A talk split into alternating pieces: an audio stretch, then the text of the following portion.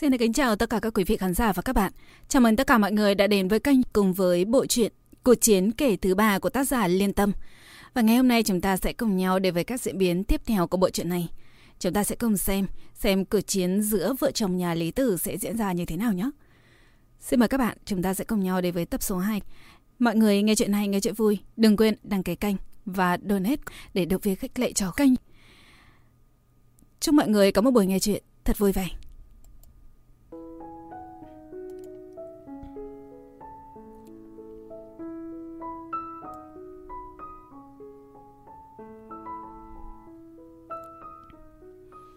Nhân tình mới, người tình cũ và vợ cùng ra trận. Chuẩn bị chiến đấu một mất một còn. Tôi ấn chuông cửa, Trần Kiều thấy tôi đến mừng như gặp được cứu tinh. Xúc động lay lay cánh tay tôi, nói thẳng luôn. Em khuyên nhủ Lý Tử đồng ý ly hôn với anh đi. Ờ, việc này là thế nào vậy nhỉ? Lúc trước chẳng phải là Lý Tử muốn ly hôn, anh ta không chịu sao? Bây giờ nước chảy ngược rồi sao? Nhưng tôi không cần đoán cũng biết đây là gian kế của đậu đậu. Lý Tử ngồi trên sofa, mặt lạnh tanh không hề lên tiếng. Tiểu Tam hôm nọ gặp ở bệnh viện cũng ngồi ở đầu kia sofa, nhìn đậu đậu với vẻ căm hận cũng không lên tiếng. Còn đậu đậu thì thành thơi ngồi xem tivi, mặc kệ tất cả. Tiểu Tam dường như không thể chịu đựng thêm được nữa, chửi bới Trần Kiều. Còn người anh rốt cuộc là có lương tâm hay không? Lương tâm của anh để cho cháu ăn mất rồi à? Em vợ mà cũng chơi luôn được. Lý Tử cười nhạt. Lúc trước khi anh ta và cô quần lấy nhau, tôi chửi anh ta không có lương tâm. Chẳng phải cô nói lương tâm của anh ta dành cho cô sao? Lý Tử ngừng một lát, cười lạnh lùng hơn, nét mặt như phủ lên một lớp băng. Cô từ từ thốt ra từng chữ, từng chữ sắc nhọn như dao. Đây là báo ứng. Tôi không kìm nổi hỏi Trần Kiều. Rốt cuộc, anh muốn ở với ai? Trần Kiều nói. Đương nhiên là với đậu đậu rồi. Tôi chỉ yêu mình đậu đậu, không lấy ai ngoài cô ấy. Đàn ông đúng là động vật dễ thay đổi. Mới thời gian trước thích tiểu tam, bây giờ lại chuyển sang thích đậu đậu, còn không lấy ai ngoài cô ấy. Đậu đậu ngước mắt nhìn tôi, mím môi khẽ cười. Tôi biết, cô nhâm này chỉ muốn báo thù cho chị gái, chẳng có ý tứ gì với Trần Kiều. Tôi nói, anh thích đậu đậu như vậy, thế thì việc đầu tiên anh cần là phải ly hôn với Lý Tử. Việc thứ hai chính là vạch rõ ranh giới với cô gái này. Trần Kiều hơi ngại ngùng. Cô ấy tên là Lâm Hồng. Tôi bước đến bên cạnh Lâm Hồng hỏi. Ờ, cô Lâm Hồng, ý cô thế nào? Tôi ngồi xuống cạnh cô ta khuyên nhủ. Người đàn ông này có tính trăng hoa. Nếu cô cứ cố tình bám theo anh ta, tôi có thể lo cho cô đấy. Lâm Hồng tỉnh bơ không hề tỏ thái độ gì. Tôi đành phải nói thêm. Trần Kiều thì có gì tốt đẹp chứ? Gặp ai cũng yêu. Trước đây nói yêu Lý Tử suốt cả cuộc đời. Kết quả chẳng phải cũng ở cùng với cô sao? Ở cùng cô cũng đã đành, còn không chịu ly hôn với Lý Tử. Người đàn ông như vậy, cô cần làm gì chứ? Khóe môi Lâm Hồng khẽ run run, tôi nói tiếp. Cô còn trẻ, xinh đẹp. Trần Kiều cũng chẳng có tiền, chẳng trung tình. Cho dù cô có lấy anh ta, sau này cũng vẫn phải đề phòng người khác. Cô nói xem, cô tìm ai chẳng tốt hơn anh ta. Lâm Hồng liếc nhìn tôi, trong ánh mắt hiện lên nhiều tâm trạng phức tạp. Tôi gật đầu. Hôm đó ở bệnh viện, cô đã đổ oan cho tôi. Cũng không sao cả. Điều quan trọng là tôi cũng là phụ nữ. Tôi không nhẫn tâm nhìn cô nhảy vào cái hố mà không giơ tay ra kéo cô lên. Lâm Hồng cuối cùng cũng lên tiếng. Được, kết thúc cũng được. Đưa tiền là xong. Bao nhiêu? Trần Kiều vội hỏi. Lâm Hồng giơ bốn ngón tay lên, sau đó cười nhạt. Tôi muốn bốn vạn tệ. Trần Kiều phẫn nộ. Cô tưởng cô đồn nạm vản đấy chắc. Lâm Hồng cũng đứng bật dậy, nhằm thẳng vào mặt Trần Kiều mà tát và chửi bới. Tôi đã gặp không ít đàn ông. Chưa một thằng đàn ông nào đề tiện như anh. Cô ta chỉ tay vào mũi anh ta nghiến răng nghiến lợi nói. Tên họ Trần kia, rốt cục tục nhìn rõ bộ mặt thật của anh rồi. Trần Kiều cũng không yếu thế. Cô thì tốt đẹp hơn chắc. Lâm Hồng cười nhạt. Được, một cái tát là giải tán. Tôi cũng chẳng thèm số tiền đó. Tôi muốn xem, xem anh có kết cục như thế nào. Tôi khẽ cắn môi không lên tiếng. Tôi đã nhìn thấy kết cục của Trần Kiều rồi. Không nhà, không tiền, không vợ. Chẳng có gì cả. Tôi nghĩ đến chồng mình, bây giờ anh cũng chẳng hơn gì. Bị trường lầm ủy hiếp, bỗng chấp như giả đi mấy tuổi. Lý tử cuối cùng cũng ly hôn xong, lấy được căn hộ. Đậu đậu sau khi moi được tiền của Trần Kiều cũng đã bay anh ta luôn. Quá trình từ đầu đến cuối của cuộc báo thù này, ai cũng đều rõ cả. Trần Kiều cũng không phải là thằng ngốc. Sau này anh ta gặp ai cũng nói. Còn bé đậu đậu đó đúng là con đàn bà nành độc. Dùng mấy giọt nước mắt để lừa tôi yêu nó. Trong lòng chỉ mong ngóng chiếm đất tiền của tôi. Còn vợ cũ của tôi cũng chẳng ra gì. Mục đích chỉ là cái nhà. Người khác thì chỉ nói. Anh tự làm tự chịu. Đúng vậy. Là anh ta tự làm tự chịu. Nhưng Lý Tử nhìn thấy anh ta như vậy cũng buồn lắm. Thực ra cô vốn không hề muốn tranh cái nhà. Tất cả mọi việc này đều là chủ ý của đậu đậu. Chỉ có điều giờ đã muộn rồi. Khi một người đàn ông đã đến độ lầm làng dạ sói, làm như vậy cũng chỉ là một việc làm để cho mọi người hạ dạ mà thôi. Ông xã nghe xong chuyện của Trần Kiều giật mình kinh hãi. Anh dường như nghĩ ra điều gì đó, hỏi tôi. Bà xã, nếu như anh có lỗi về em, em sẽ làm thế nào? Tôi nghĩ đây là lúc để tháo gỡ nút thắt trong lòng anh. Tôi nhìn anh nói. Nếu anh yêu em, nếu anh cần có gia đình này, vậy thì em sẽ tha thứ cho anh một lần. Tôi nhìn thẳng vào đôi mắt có vẻ né tránh của anh nói rất nghiêm túc. Nhưng anh nhớ đấy, chỉ một lần duy nhất thôi. Anh dường như thở phào nhẹ nhõm, nhưng vẫn lên tiếng hỏi với vẻ không thể nào tin nổi. Em thực sự có thể tha thứ cho anh một lần sao? Tôi gật đầu, anh kéo tôi vào lòng thốt lên. Bà xã, em đúng là tốt nhất. Tôi tốt, bởi vì tôi có thể nhẫn nhịn, bởi vì tôi có thể giả vờ làm con ngốc. Tôi tự dối mình, dối người rằng chỉ cần anh chịu quay đầu, sẽ giả vờ coi như không có chuyện gì xảy ra. Nhưng, bóng đèn đã tồn tại không thể nào xua đi được. Nhắm mắt lại là như có thể nhìn thấy cảnh tượng anh và Trần Lâm Lâm ở bên nhau. Tôi thực sự không thể nào chịu đựng được. Trần Lâm Lâm vẫn hồ hởi kết thân với tôi. Cô ta thật giống một con điều hút máu, cắn chặt không chịu nhả ra. Cô ta đến nhà tôi tranh làm việc nhà cho tôi. Tôi ngồi trên sofa mặc kệ cô ta nghĩ thầm. Vậy cũng tốt, có thêm người giúp việc miễn phí. Cô ta vừa lau nhà vừa hỏi tôi. Chị Diệp, anh nhà chị tốt thật đấy. Tôi ử ừ một tiếng nhìn thẳng vào mặt cô ta, nói từng tiếng. Ừ, anh ấy rất yêu chị. Cơ thể cô ta khẽ run lên, ngừng một lát rồi định thần lại, lau tiếp. Cô ta nói về bông đùa. Chị Diệp không sợ anh ấy tìm người phụ nữ khác sao? Cuối cùng cô ta cũng không kìm lòng được muốn nhắc khéo tôi. Tôi cười hỏi ngược lại. Em nói xem, chị có sợ không? Cô ta ngẩng đầu mỉm cười với tôi. Em nghĩ chắc là vẫn sợ. Tôi lại lắc đầu. Tại sao phải sợ chứ? Cô ta nào phải về chắc chắn. Tất cả mọi phụ nữ, ai chẳng sợ chứ? Tôi lại muốn tìm hiểu rõ, rốt của cô ta có ý đồ gì với chồng mình, tôi nói. Lâm Lâm, sao không thấy bạn trai em đâu cả? Cô ta cười nhạt. Người đàn ông đó có tấm lòng em như phổi chó thôi. Tôi tỏ vẻ như tiện miệng hỏi. Thế em có yêu anh ta không? Cô ta cúi đầu tỉ mỉ lau nhà, như thể mọi sự chú ý đều dồn xuống cả nền nhà. Một lúc sau, cô ấy mới từ từ nói. Em nghĩ em yêu anh ấy. Tôi giận mình nhưng mặt vẫn không thể hiện thái độ gì, chỉ hỏi. Thế anh ta có yêu em không? Cô ta cúi đầu thấp hơn nữa. Cũng có thể. Tôi nói. Nếu như anh ta không yêu em, chị nghĩ em nên buông tay đi. Tôi thấy cô ta không lên tiếng lại khuyên nhủ. Đàn ông trong thiên hạ nhiều như vậy, chắc chắn không cứ gì phải là anh ta. Có phải không? Người đàn ông đó có thể chẳng tốt như em nghĩ đâu. Kết hôn là một chuyện, sống với nhau lại là một chuyện khác. Cô ta ném cây lau nhà xuống, toàn thân run lên, không kiềm chế nổi sự phẫn nộ. Cô ta nghiến răng nhìn tôi nói. Nhưng em không quan tâm. Rốt cuộc em có gì không tốt chứ? Tôi nói. Không phải là em không tốt, mà là người đàn ông đó không đủ tốt. Nếu anh ta không mới có trách nhiệm với em, thì cần gì phải ở bên nhau chứ? Rút càng sớm càng tốt. Cô ta bỗng cười nhạt. Chị không hiểu đâu. Nếu như vợ anh ta đủ tốt, lúc đầu anh ta cũng sẽ không tìm đến em. Tôi thoáng giật mình biết là cô ta lỡ lời. Cô ta đang kể vợ của anh ta sao? cô ta sắp không thể chịu đựng được nữa rồi. Sắp sửa để lộ đuôi rồi. Cô ta nhìn tôi chằm chằm cười lạnh lùng. Chị Diệp, chị có biết trước đây em làm nghề gì không? Tôi lắc đầu. Cô ta chậm rãi thốt lên từng tiếng một. Lập ca về. Cô ta lại khẽ sò vai vẻ bất cần. Em chẳng ngại nói cho chị biết. Người đàn ông đó giấu vợ để tìm em hết lần này đến lần khác.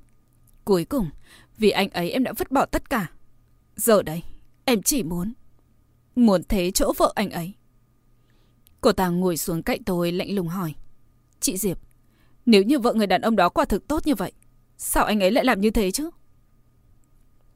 Tôi vẫn mỉm cười, nụ cười của tôi có vẻ như không gì là không thể công kích được. Nhưng còn tim đã bị cứa vô số nhát, đang dỉ máu. Tôi muốn khóc, khóc thật to, nhưng không thể được. Tôi buộc phải cười trước mặt tên đào phủ. Tôi buộc phải cười, hơn nữa còn phải tươi cười rạng rỡ.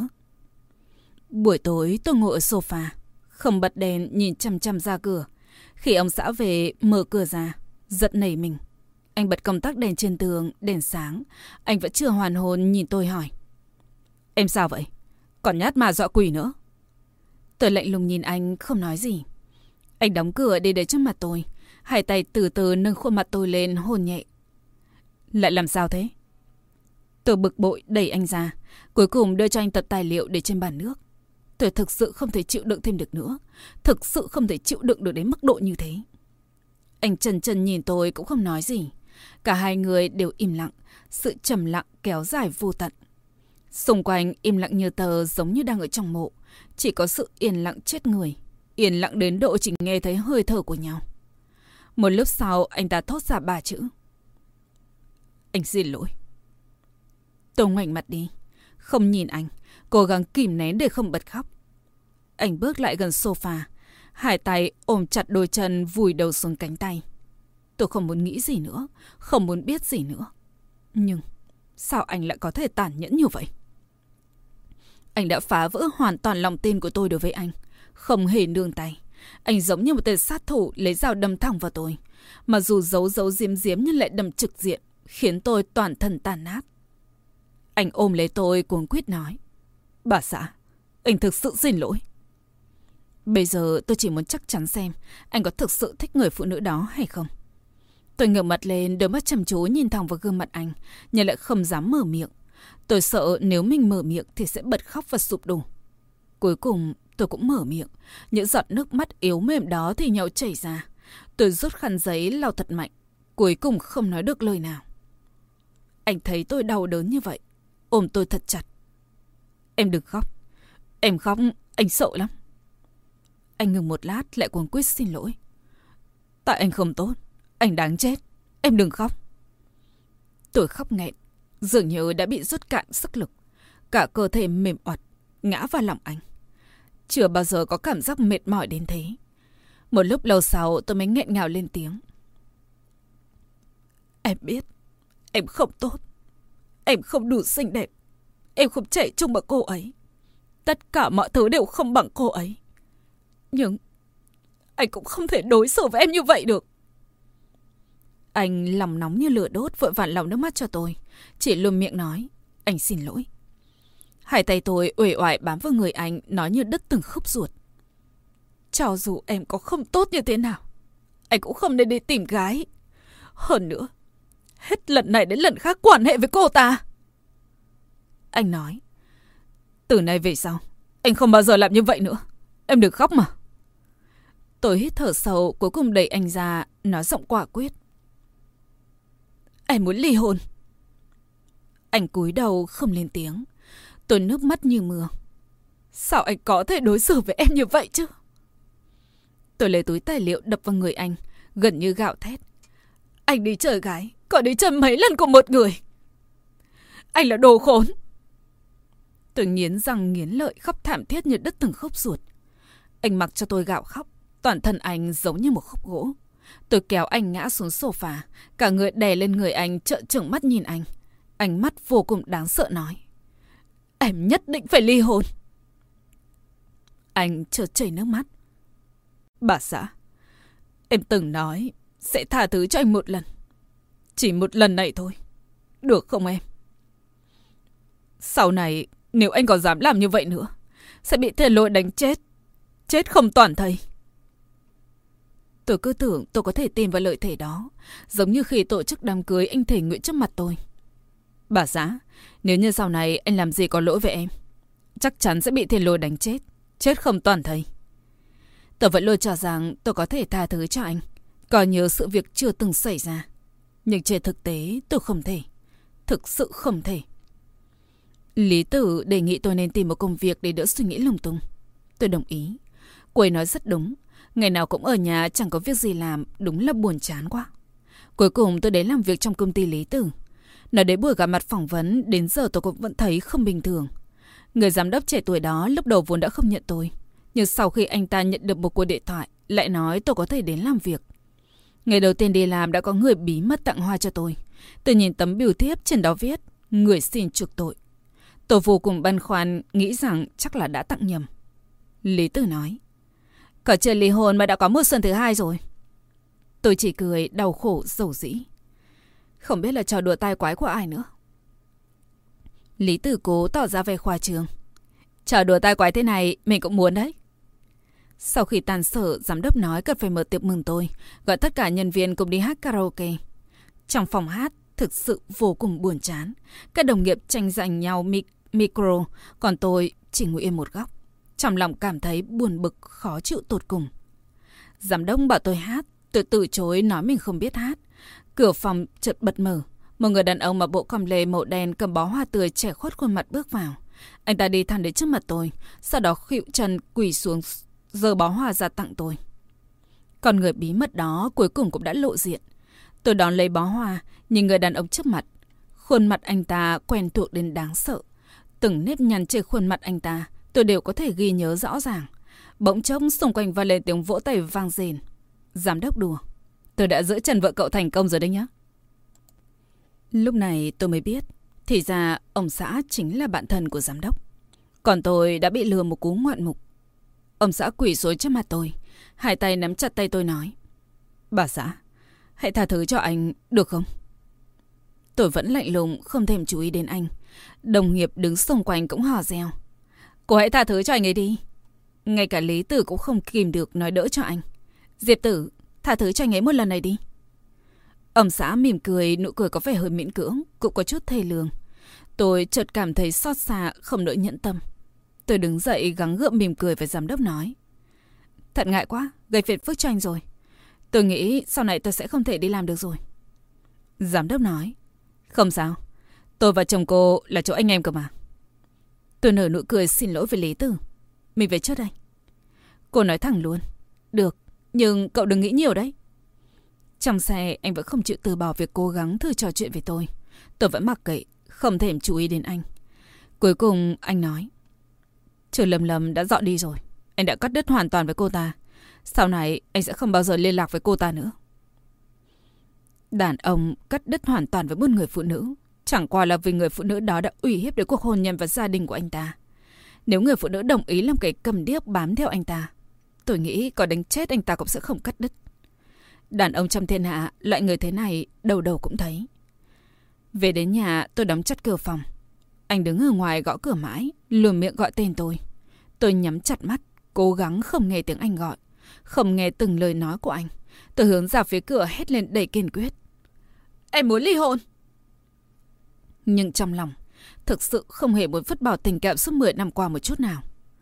Cuối cùng, anh ấy tìm thấy chìa khóa, mở cửa phòng. Anh ghi chặt tôi xuống giường, hai chân để chặt lấy hai chân tôi. Một tay kê đầu tôi lên, một tay ghi chặt lồng ngực tôi. Anh gần như cầu xin. Bà xã, em đã không để cho người khác biết anh ngoại tình, đã giữ sĩ diện cho anh. Nếu đã như vậy, sao em lại không bằng lòng tha thứ cho anh? Đúng vậy. Tôi nghĩ ngoài bốn người biết chuyện, tất cả mọi người đều không hề hay biết. Không biết anh đã phản bội tôi. Không biết anh đã ngoại tình. Họ chỉ biết rằng anh là một người đàn ông mẫu mực. Chỉ biết rằng anh rất yêu bà xã của anh. Người ngoài họ chẳng biết gì cả. Nhưng trong lòng tôi hiểu rất rõ. Rõ đến độ khiến tôi gần như nghẹt thở. Anh nghẹn ngào. Bà xã, tình cảm mặn nồng của chúng ta suốt 10 năm qua. Có phải em thực sự muốn ly hôn? Anh đã nói trúng tâm tư của tôi. Biết tôi không muốn ly hôn, anh hiểu tôi hơn ai hết. Nhưng anh đã hiểu tôi như vậy, sao vẫn còn làm tổn thương tôi? Anh giống như một vị kiếm khách cào mình, có thể làm cho tôi thương tích đầy mình, nhưng chân người lại không hề có vết máu. Tôi bịt chặt đôi tai, không muốn nghe thấy từng câu từng chữ anh nói. Tôi chợt một miệng nói. Em muốn về nhà. Anh an ủi tôi. Đây chính là nhà của em mà. Em có muốn về đâu nữa? Tay tôi nắm chặt lấy áo anh lắc mạnh đầu. Em muốn về quê. Đây đã không còn là nhà của em nữa rồi. Môi anh khẽ động đậy nhưng lại không thốt lên lời nào. Cuối cùng anh nói với giọng xót xa. Nếu về nhà có thể khiến em dễ chịu hơn. Ngày mai anh sẽ đưa em ra sân bay. Anh lại ôm chặt lấy tôi, giọng nói dịu dàng như nước chảy. Chúng ta tạm xa nhau. Còn việc ly hôn, cả đời này anh cũng không đồng ý đâu. Tôi nhìn anh chằm chằm, nước mắt chợt lan dài. Tôi giả sức chặn đôi tay mình vào ngực anh, gục đầu vào khỉu tay anh, chỉ lặng lẽ chảy nước mắt. Anh cố sức ôm lấy tôi đột nhiên lên tiếng. Anh hiểu em. Em đã từng nói, chúng ta đều là con run đũa trong bụng nhau, đều biết người kia đang nghĩ gì. Rời xa nhau thì sẽ nghẹt thở. Những câu này là chính em nói đấy. Anh hôn lên trán tôi, nước mắt trào ra. Đầu bạc răng long. Vợ chồng tôn trọng nhau, em đã quên rồi sao? Sao có thể quên được chứ? Những ngày tháng đó vẫn luôn quẩn quanh trước mắt. Lúc còn trẻ tôi vẫn luôn cho rằng chỉ cần đối xử thật lòng với nhau, thật lòng yêu thương nhau là có thể sống với nhau đến đầu bạc răng long. Đến giờ mới biết, lỡ thể non hẹn biển sinh tử có nhau, cùng nắm tay nhau chung sống đến già là những điều có thể nhìn ngắm chứ không thể với tới được. Xa vời đến độ giống như ảo ảnh trong cõi mộng. Nằm mơ đến tận bây giờ, chính mình cũng không thể chờ đợi thêm được nữa nên đã đập tàn giấc mộng. Không bao giờ có thể ghép lại được nữa. Vô số xe cộ lao nhanh qua trước mặt tôi, nhanh đến độ như tia sáng lướt qua mắt tôi. Ông xã đang lái xe, sắp mặt hơi nhợt nhạt. Tôi nhìn con đường quen thuộc bên ngoài cửa xe, thoáng kinh ngạc. Đây không phải là đường đến sân bay. Ánh mắt anh thoáng hoảng hốt. Tôi khẽ lầy anh, anh giật mình phanh gấp, dừng xe bên đường. Bà xã, sao vậy? Tôi lạnh lùng nói. Hình như anh đi lầm đường rồi. Anh nhìn ra bên đường, dường như lúc này mới định thần lại được. Anh vội nói. Anh xin lỗi. Nhưng lại vẫn lờ đánh tiếp tục đi trên con đường dài. Tôi hơi bực. Rốt cuộc anh bị sao vậy? Anh vẫn tỉnh bơ như không nghe thấy gì. Tôi đập vào vai anh. Anh có thể nghiêm túc hơn được không? Em cần đến sân bay gấp. Anh quay sang nhìn tôi nói một cách khó khăn. Anh xin lỗi. Tôi toàn thân mềm nhũn dựa lưng vào ghế. Anh cố ý có phải không? Anh quay đầu chăm chú nhìn về phía trước, nhưng lại không trả lời câu hỏi của tôi. Tôi thực sự không có chút sức lực nào nữa. Rốt cuộc, anh muốn làm gì? Anh tử tốn nói. Em đừng về. Tôi quay đầu nhìn ra ngoài cửa sổ. Hôm qua anh vừa mới nói là được mà. Anh lắc đầu, giọng nói có vẻ hơi khó xử. Trường lầm lầm lại quay trở lại rồi. Cô ta lại nói những gì? Cô ta... Anh liếc nhìn tôi nói ấp à ấp úng.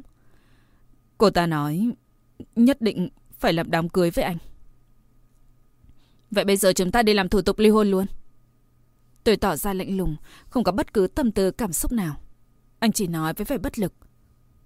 Bà xã, anh nhất quyết không thể nào bỏ em về loại đàn bà đó. Vậy ban đầu, khi anh gọi gái, anh có bao giờ nghĩ đến cảm nhận của em? Anh xin lỗi. Anh hạ giọng, đột nhiên quanh xe đi lại con đường cũ. Anh mím chặt môi. Anh đưa em đến sân bay luôn bây giờ. Chợt vang lên tiếng uỳnh, xe đâm vào phần đuôi của một xe khác. Tôi trực trừng mắt nhìn anh. Tôi có lý do để tin rằng anh cố ý. Anh nhìn tôi vẻ vô cùng bất lực. Bà xã, xin em hãy tin anh. Anh thực sự không hề cố ý. Càng cố tẩy xóa lại càng đen. Nhưng có lẽ anh ấy không ngu ngốc đến độ dùng việc đâm xe để giữ tôi ở lại. Người chủ xe đằng trước đã xuống xe gõ vào cửa kính xe chúng tôi. Cả hai chúng tôi cùng xuống xe, xem xét tình hình xảy sát của xe. Vẫn may cũng không nghiêm trọng lắm. Tôi nhìn chiếc xe trước mặt, thật không ngờ trên đó có ghi biển mấy chữ tập lái. Tôi và ông xã nhìn thấy mấy chữ đó cũng thở phào nhẹ nhõm. Chủ xe phía trước là một thanh niên chừng 25 tuổi. Bởi vì là người mới tập lái nên cũng không biết là do lỗi của mình hay do lỗi của ông xã.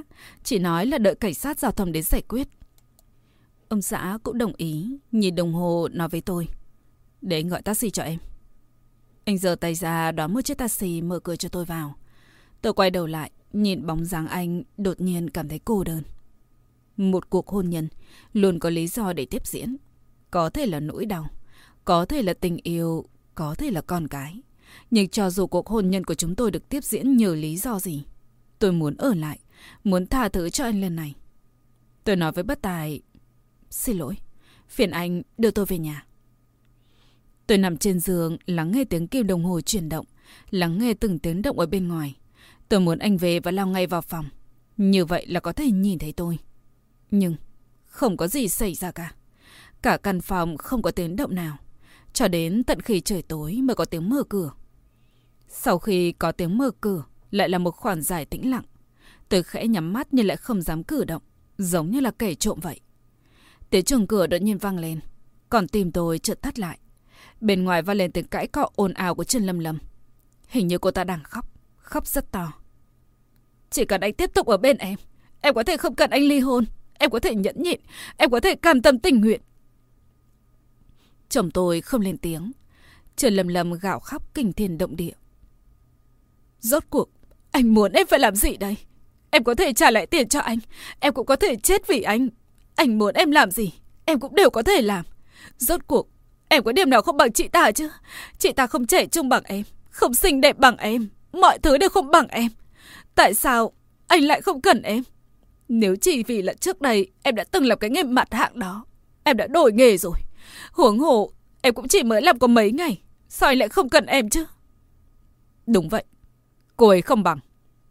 Giọng âm xã hơi khàn khàn. Cô ấy sợ bóng tối, sợ ở một mình. Cô ấy không thích làm việc nhà, lười biếng, thích nũng nịu. Cô ấy không đi làm, thậm chí không biết xã giao. Nhưng như thế thì có sao chứ? Cô ấy không có thể không xinh đẹp bằng em, không trẻ trung bằng em. Nhưng anh luôn yêu người con người của cô ấy như vậy đấy. Tôi yên lặng lắng nghe nước mắt bất giác lan dài. Cô ấy có thể xảo rau bị cháy. Cô ấy có thể làm cho căn nhà trở nên bừa bộn. Bởi vì cô ấy biết anh sẽ dọn dẹp hộ cô ấy. Khi cô ấy không vui là anh có thể nổi nóng với cô ấy. Khi cô ấy vui, cô ấy sẽ ôm anh, giống như đứa trẻ vậy. Nhưng như vậy thì có sao? Anh cũng cảm tâm tình nguyện mà. Tôi lấy tay bịt miệng, khụt khịt hít thở không khí. Gối đã ướt một mảng rộng.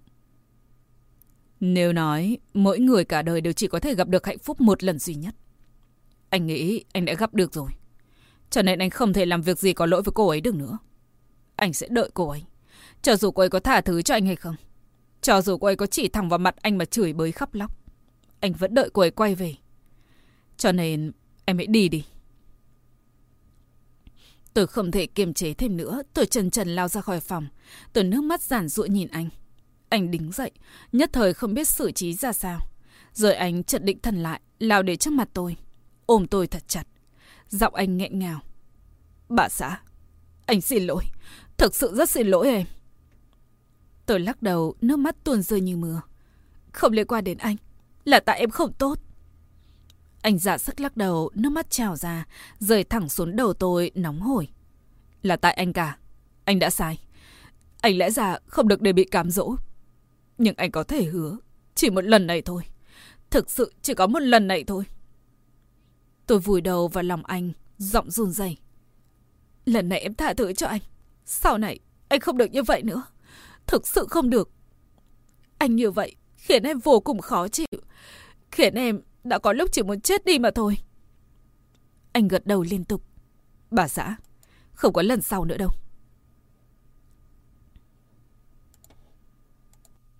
Cuộc sống cuối cùng cũng quay trở lại sự bình lặng vốn có giữa hai người. Nhưng giữa hai người họ không còn được hạnh phúc như trước nữa. Sự việc đó giống như một cái xương mắc ở trong họng. Nuốt không nổi mà nhổ cũng không ra. Vô cùng khó chịu. Buổi tối bạn cũ của chồng tôi tổ chức buổi họp lớp. Họ thường 3 năm tổ chức một lần. Mọi người nườm nượp kéo đến. Nam giới mặc com lê thắt cả vạt. Nữ giới mặc váy dạ hội. Nam giới phong độ nhỏ nhã. Nữ giới xinh đẹp yêu kiều. Tôi khoát tay ông xã, cố gắng giữ nụ cười trên môi. Khó khăn lắm mới gặp được một người quen. Người đó lại nhìn ông xã nở nụ cười tình quái. Anh ta thân mật nói với ông xã. Tiểu nhã trở về rồi. Ông xã bỗng cứng đơ người. Lại khẽ mỉm cười. Cuối cùng cô ấy cũng đi học về rồi à? Người đó gật đầu cố tình cười cợt nói với tôi. Chị dâu gặp phiền phức rồi. Tôi không hiểu ý tứ trong câu nói đó. Quay sang nhìn ông xã. Ông xã an ủi. Em đừng nghe cậu ấy nói in tinh. Tiểu Nhã chỉ là bạn học bình thường của anh thôi.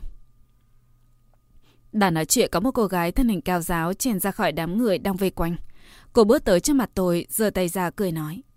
Chào chị dâu, em là Tiểu Nhã. tôi giơ tay nở nụ cười. Chào em. Cô ấy thân hình cao giáo, cắt nét trên mặt thanh tú. Một cô gái đẹp như vậy sẽ gây phiền phức cho tôi sao? Từ giơ tay ra trước mặt ông xã tôi, nở nụ cười ngọt ngào. Bảo nào không gặp, bạn học cũ không đáng chào nhau một tiếng sao? Ông xã mắt sán lăm lanh, mỉm cười bắt tay cô ta. Đâu có. Tiểu Nhã đột nhiên kéo tay tôi. Chị dâu, em đưa chị đi ăn nhé. Tôi miệng cưỡng mỉm cười. Cảm ơn. Chị muốn... Tôi còn chưa kịp nói xong đã bị cô ta kéo đi rồi. Cô ta kéo tôi đến bên bàn đặt đồ ăn, tỉ mỉ chọn lựa. Đột nhiên, cô ta quay sang nhìn tôi hỏi. Chị thích ăn gì? Tôi cười nói. Để chị tự lấy ra được rồi. Cô ta gật đầu. Vậy em đi đây. Chị cứ chọn từ từ nhé. Tôi nào có tâm trạng gì để mà chọn chứ? Quay người lại mới tìm ông xã. Đoàn người đông đúc, ai nấy đều mặc cầm lê phẳng phiu. Nhất thời tôi không tìm được anh. Khi khó khăn lắm tôi mới tìm được anh, thì anh và Tiểu Nhã đã tay trong tay tiến vào sàn nhảy. Một mình tôi cô đơn đi loanh quanh ở vườn hoa phía sau. Bất chợt nhìn thấy ở vườn hoa có xích đu sắt. Tôi ngồi lên khép hở mắt. Cảm giác có áo khoác lên người tôi. Tôi mở tròn mắt, phát hiện ra bên cạnh xích đu có có một người đàn ông đang ngồi. Anh ta gật đầu chào tôi. Tôi cũng thẫn thờ gật đầu chào lại rồi trả áo lại cho anh ta. Một lát sau cuối cùng anh ta cũng lên tiếng. Sao em lại ở đây một mình? Tôi cố gắng mỉm cười, giọng nói có chút u buồn. Em lạc mất chồng rồi. Ánh mắt ẩn chứa nụ cười. Thật trùng hợp, tôi cũng lạc mất vợ rồi. Tôi cười nói. Vậy sao? Thật may, anh là người đã có vợ. Anh cũng học theo tôi. Thật may, em là người đã có chồng. Nụ cười của tôi chợt trở nên sượng sùng. Anh ta thấy tôi định đứng dậy bỏ đi vội hỏi. Em không hỏi tôi đã làm lọc mất vợ ở đâu à? Tôi ngồi ngay ngắn lại, cúi đầu khẽ cắn môi. Xin lỗi anh. Anh có nghe nói không nên nói chuyện với người lạ hay không? Anh ngẩn người cười ngất. Nhưng thời gian dài đằng đẵng, hai người chúng ta đồng bệnh tương lân. Ít ra cũng phải nói gì chứ.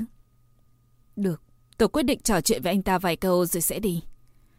Vậy anh Lạc mất vợ ở đâu rồi? Anh ta chỉ lên trời. Ba năm trước, tôi đã làm mất cô ấy ở trên trời rồi. Ánh mắt anh ta sáng lấp lánh, như thể có vô số các vì sao ánh lên trong mắt. Có phải rất đường đột hay không? Tôi gật đầu, thật không thể ngờ được. Vợ anh ta đã mất. Tôi chợt đứng dậy, lịch sự nói. Em vào trước đây. Anh ta thoáng ngần người nhưng lập tức cười nói. Cảm ơn em đã trò chuyện cùng tôi. Anh rút tấm danh thiếp từ trong túi ra đưa cho tôi. Nếu có thời gian, chúng ta cũng có thể cùng trò chuyện. Tôi sợ nhất là người thích bắt chuyện. Nghĩ bụng không cần đầu, nhưng tài vẫn nhận lấy tấm danh thiếp anh ta đưa. Rồi vội vàng bước vào trong nhà. Sau đó tôi mới biết anh ta là chủ nhân ngôi biệt thự tổ chức buổi họp lớp, cũng là tổng giám đốc của một công ty tầm cỡ trong thành phố. Hơn nữa chính là người bạn học ông xã tôi vẫn thử khen ngợi là người chồng yêu thương vợ hết lòng, là một người đàn ông mẫu mực còn hơn cả Lưu Hạ Huệ. Có ai đó ấn chuông cửa thật lâu. Tôi ra mở cửa. Tiểu Nhã nhìn tôi với vẻ thân thiện. Chị dâu.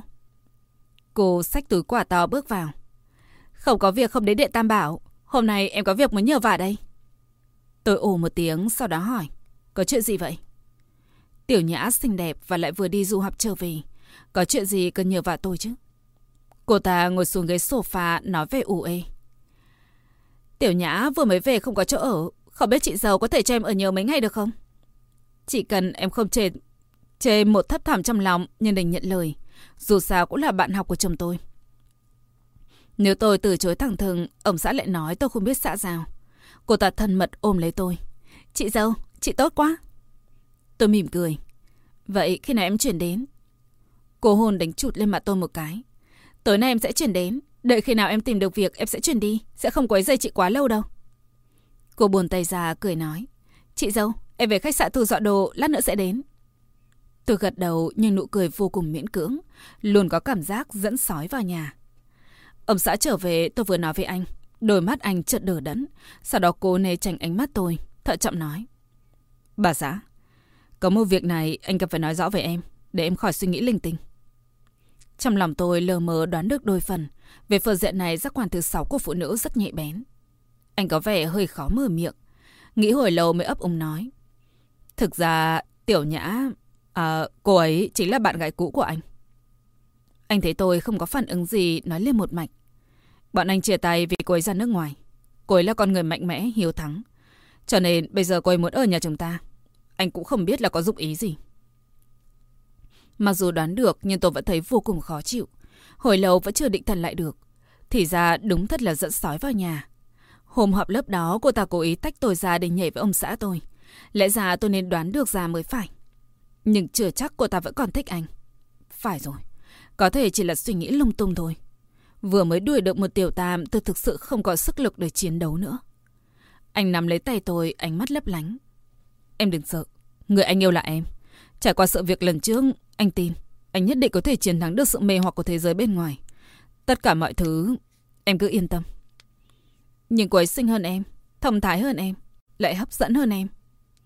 Tôi ủ rột, anh dịu dàng vỗ về tôi. Không phải đâu, chả là hiệu quả của việc trang điểm. Chỉ là em không thích trang điểm mà thôi. Nếu em trang điểm, thử sức sinh hơn cô ấy. Thật sao? Tôi chợt cảm thấy đau đầu, nhưng mong rằng Tiểu Nhã không phải là tình địch của tôi. Ánh mắt anh mang theo ý cười khẽ xoa đầu tôi. Đương nhiên rồi, em đã quên lời anh nói rồi sao? Nếu mỗi người cả đời chỉ có thể gặp được hạnh phúc một lần duy nhất. Anh nghĩ hạnh phúc của anh chính là em. Vậy anh thích em ở điểm nào? Thích em ngốc. Đó không phải là thích. Thích em đần. Cũng không phải. Tôi liên tục phủ nhận, chừng mắt nhìn anh. Cho anh nói lại đấy. Anh ghi chặt tôi vào trong lòng, ánh mắt nồng cháy. Thích em, chỉ vì em là em. Chỉ khéo nịnh. Anh chợt cười vàng, trong mắt ánh lên nét tươi vui. Vậy em thích anh ở điểm nào? Tôi đảo mắt một vòng, chu môi nói. Không nói cho anh biết đâu. Tiểu Nhã cứ thế đường hoàng dọn đến sống ở nhà tôi. Túi lớn, túi nhỏ nhiều vô kể. Tôi đặc biệt dọn dẹp riêng một phòng dành cho cô ta. Nhưng cô ta tỏ ra không hài lòng. Cô ta hỏi tôi. Chị dâu, em có thể sửa sang lại căn phòng được không? Tôi suýt ngất. Cô ta coi đây là nhà của cô ta thật sao? Ông xã thấy tôi khó xử bèn nói chen vào. Không cần đâu. Bà xã, em vào nấu cơm đi nhé. Tôi biết anh muốn tốt cho tôi. Dù rất không muốn nhưng tôi cũng đành phải vào bếp nấu cơm. Xào rau. Tôi nấu nướng trong bếp hồi lâu, cuối cùng phát hiện ra đã dùng hết muối. Tôi vội vào mở cửa bếp. Tròn mắt nhìn, kinh ngạc khi thấy hai người họ đang lăn lộn trên sofa. Ông xã bị tiểu nhã ghi chặt xuống phía dưới, đang giả sức đẩy cô ta ra. Còn cô ta thì lại ôm chặt anh nhất quyết không chịu thả. Ông xã nhanh ý gọi. Bà xã. Tiểu nhã hốt hoảng đứng dậy, quay người cười về tôi. Chị dâu, chị đừng hiểu lầm, em không cẩn thận nên bị ngã. Tôi hẳn học nghĩ bụng, là cô cố tình đấy chứ. Tôi lạnh lùng nhìn ông xã, tâm trạng vô cùng tồi tệ. Em đi nấu ăn. Tôi dùng kìm đập lấy đập đầy vào cái nồi kêu tròn choàng. Cuối cùng đã cũng thành công đập thủng đáy nồi. Tôi cầm cái nồi thủng bước ra phòng khách, phát hiện thấy hai người bọn họ đều rất không tự nhiên. Tôi dầu dĩ xị mặt. Ông xã, nồi bị hỏng rồi. Anh cầm lấy xem... Ờ, thủng một lỗ nhỏ. Sao mặt tôi còn tệ hơn nữa. Vậy phải làm sao bây giờ? Không nấu được đồ ăn nữa rồi. Ông xã miệng cưỡng mỉm cười. Hay là ra ngoài ăn vậy? Tiểu Nhã nói chen vào. Hay lắm, em cũng muốn ra ngoài ăn. Tôi lườm cô ta một cái, đừng có mơ. Tôi đề nghị. Gọi cửa hàng đồ ăn đem đến nhà mấy món, đừng lãng phí cơm trắng. Tôi nhìn ông xã, dường như anh cũng hiểu ý, bèn nói. Vậy để anh gọi đồ ăn nhé. Anh tìm trong ngăn kéo các của cửa hàng, ấn số điện thoại, gọi mấy món ăn thật cay. Tôi hỏi Tiểu Nhã. Em có ăn được cay không? Tiểu Nhã khẽ đậm đậy môi đang định nói, tôi lại nói tiếp luôn. Chồng chị thích ăn cay lắm, chị cũng vậy. Nếu em không thích, chị bảo ông xã gọi thêm mấy món khác. Cô ta lắc đầu cười rạng rỡ. Những món anh ấy gọi em đều thích ăn cả. Thịt bò xào ớt, gà cay, đây đều là những món em thích ăn nhất. Trên mặt tôi vẫn giữ nguyên nụ cười. Trùng hợp quá nhỉ? Những món ông xã gọi toàn là món chị thích ăn nhất. Nụ cười của tôi rất tự nhiên. Tiểu Nhã, nếu không bận gì em hãy ở đây lâu một chút. Chắc chắn chị sẽ tiếp đãi em chủ đáo. Cô ta nói với vẻ rất chân thành. Em cảm ơn chị. Em khách sáo rồi. Ông xã nhìn Tiểu Nhã vẻ rất nghi hoặc hỏi. Tiểu Nhã, hình như em không ăn cay được mà. Tiểu Nhã vội nói.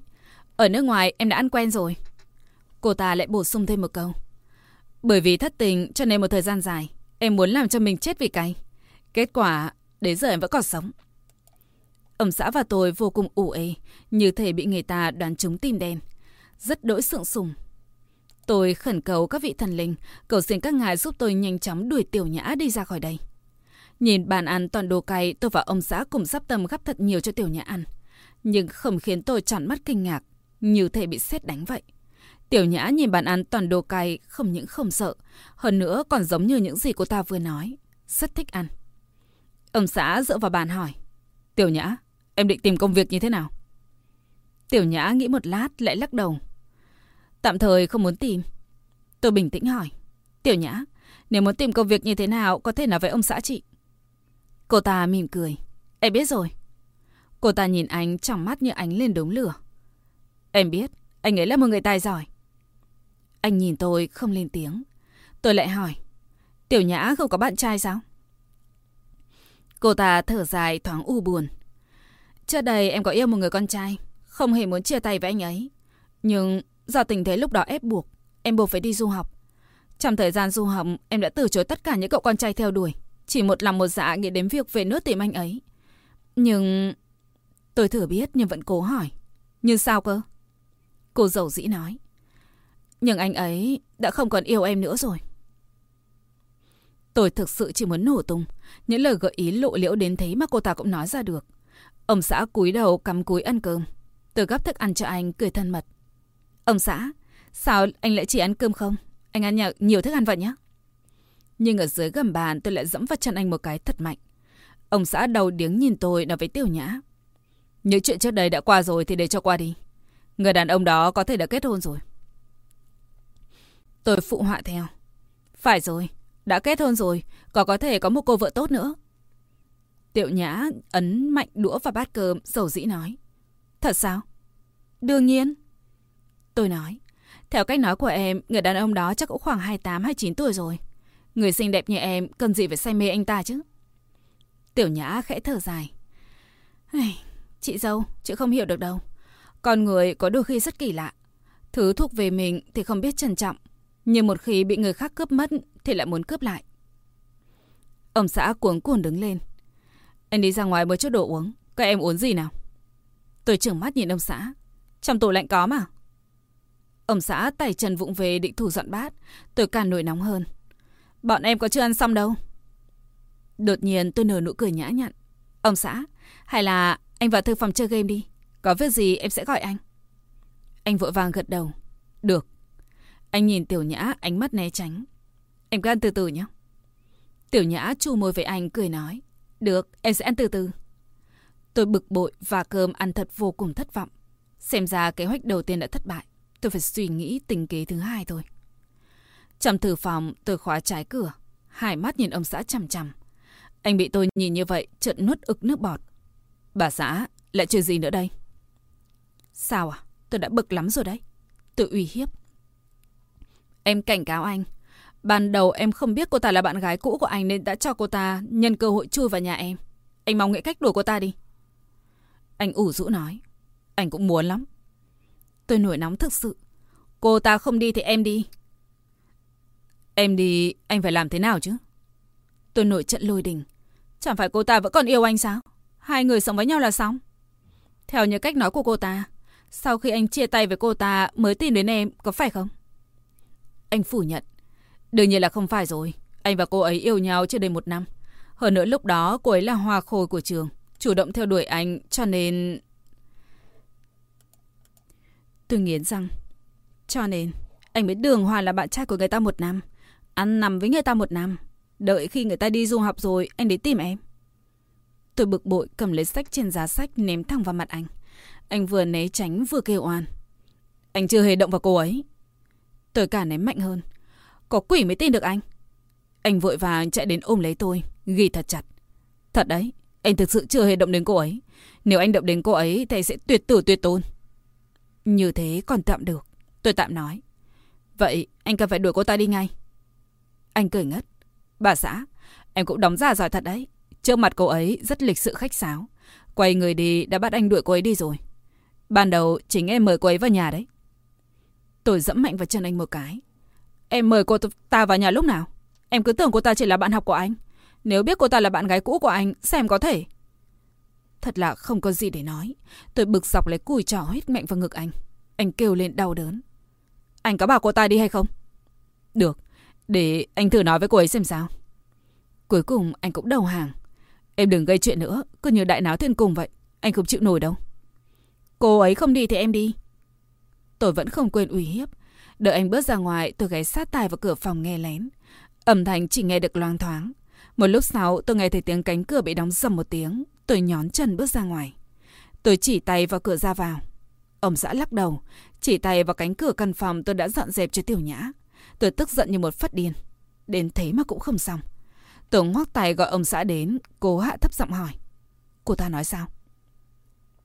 Ông xã bất lực. Anh đã nói rồi, con người cô ấy tình khí vốn như vậy.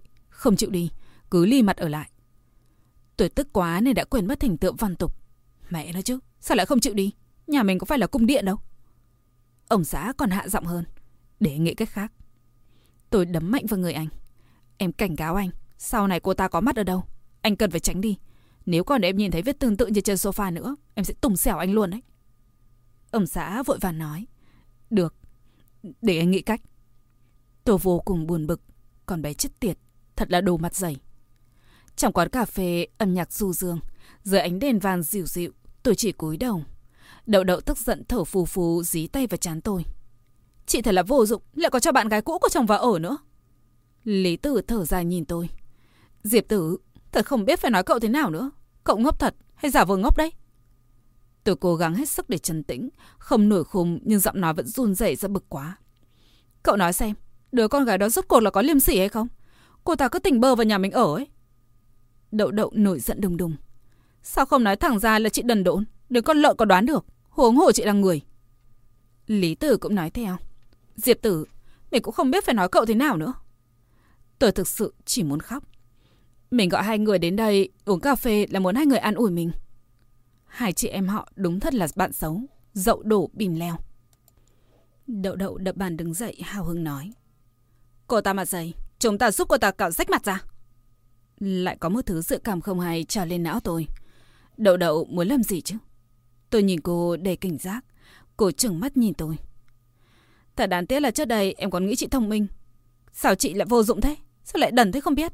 Có mỗi bạn gái cũ của chồng mà cũng không đối phó được. Cô ta lại tự đề cao mình. Phạm là tiểu tam nhìn thấy em, đều tự động rút lui. Em đừng có mà tán tỉnh ông xã chị đấy. Tôi vội buột miệng nói. Đậu đậu lườm tôi một cái rách mắt, còn lắc lắc đầu than thở. Diệp tử, chị thực sự hết thuốc chữa rồi. Tôi lại sao chứ? Trong lúc tôi còn chưa hiểu đầu đuôi thế nào, đậu đậu vỗ ngực nói. Em là loại người đi tán tình chồng của bạn thân sao? Có dùng đến thủ đoạn, cũng không thể nào dùng đến chiêu này chứ. Vậy em định làm thế nào? Tôi vẫn đề phòng cô. Diệp tử, chị thanh toán đồ uống rồi về nhà nào. Đậu đậu chợt bảo tôi. Tôi mơ màng trả tiền rồi bám theo cô về nhà. Cô thổ bạo rằng lấy túi sách của tôi, lấy chìa khóa nhà tôi, mở cửa. Trở về nhà, tôi kinh ngạc phát hiện ra nhà tôi vô cùng lộn xộn. Tôi lao vào phòng mình nhìn thấy tiểu nhã đang sờ mó đồ đạc của ông xã. Cô ta nhìn thấy tôi bước vào, thật không ngờ. Thần sắc vẫn điềm nhiên. Chị dâu, em định dọn dẹp đồ cho chị. Không biết đậu đậu đã cầm cây gậy sắt lao vào tới lúc nào. Vừa nhìn thấy tiểu nhã chợt sững lại. Nhưng ngay sau đó nhị, lướt nhìn tôi một cái như thể đã hiểu rõ sự tình. Vội kêu to. Có trộm! Cô ta lập tức gờ, giờ gậy sắt lên, dám vào người tiểu nhã. Tôi trợn tròn mắt kinh ngạc đứng nhìn, toàn thân đờ đẫn. Vô cơ đánh người là phạm pháp đấy. Tiếng kêu thảm thiết của tiểu nhã dường như có thể kinh thiên động địa. Cô ta ôm đầu chỉ cố né tránh đậu đậu. Đậu đậu trong lúc bận rộn vẫn cố dùng mắt ra hiệu với tôi. Tôi lập tức chạy ra ngoài gọi điện thoại cho bảo vệ ở dưới tầng 1. Tôi quay trở lại phòng.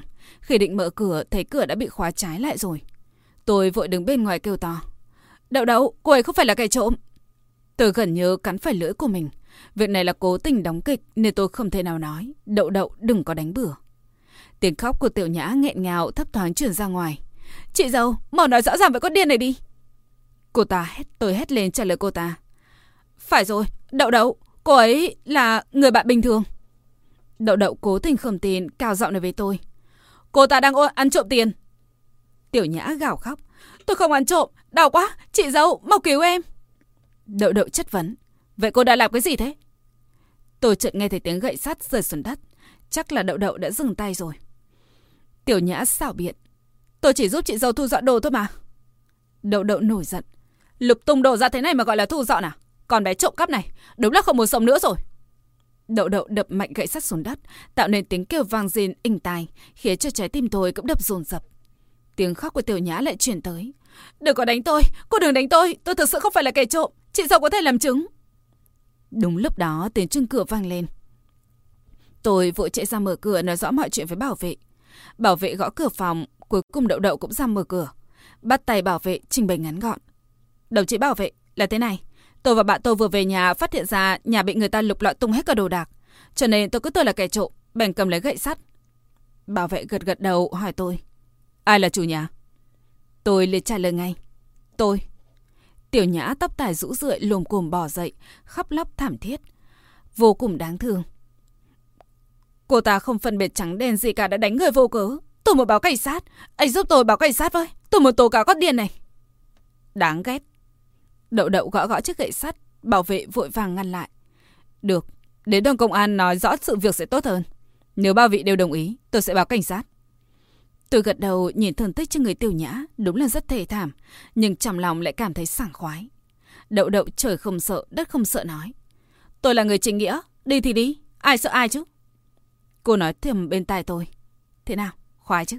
Chờ đến đường cảnh sát sẽ lột tuột luôn bộ da trên người cô ta. Dù sao cô ta cũng không cần giữ thể diện gì mà. Tôi đỡ đẫn gật đầu, cố gắng kiềm chế để không bật cười. Đâu chỉ có khoái, thực sự chỉ muốn ôm chầm lấy đậu đậu mà thầm cuồng nhiệt.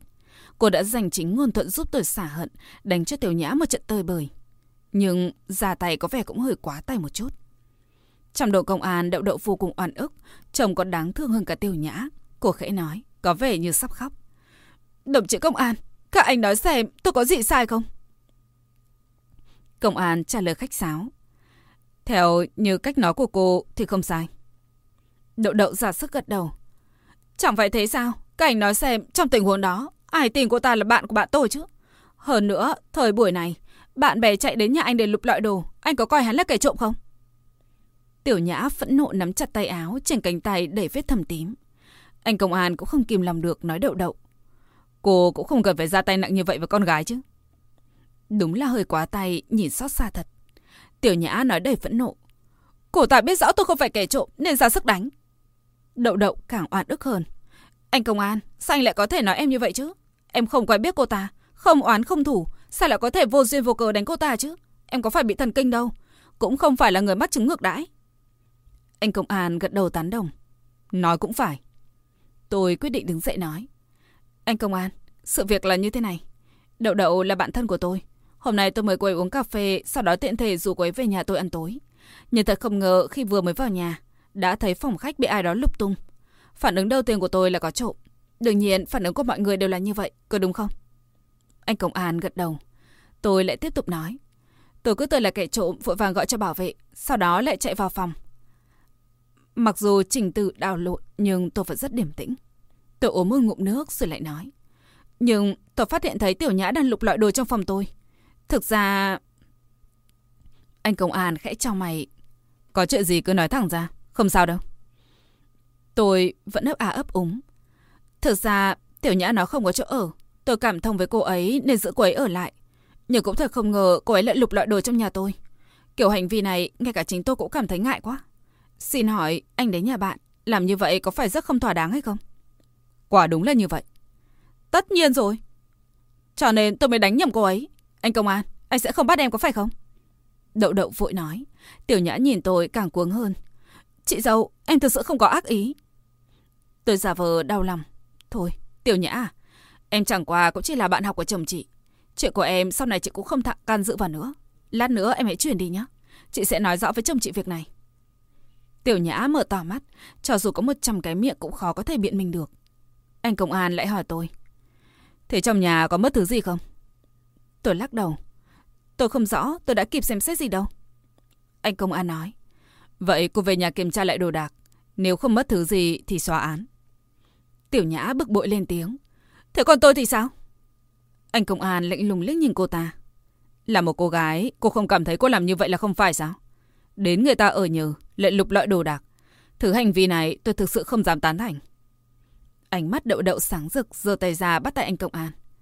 Đồng chí công an, anh nói phải quá. Cùng là nữ giới với nhau, tôi còn lấy làm xấu hổ thay cho cô ta.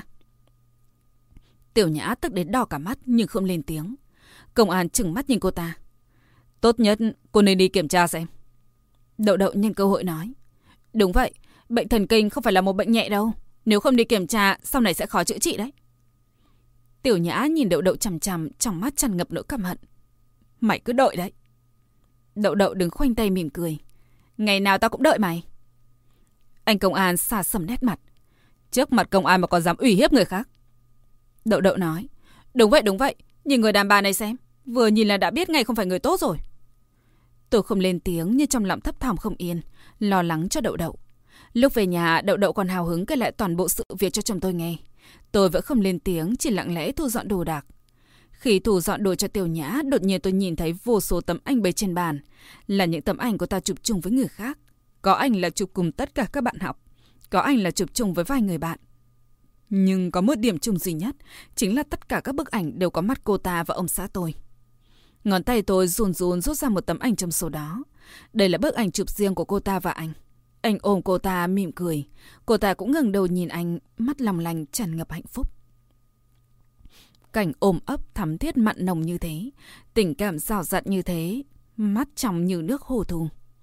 Tôi chợt rơi lệ. Hết tập 2. Cảm ơn các bạn đã chú ý lắng nghe và quan tâm theo dõi. Xin chào và hẹn gặp lại mọi người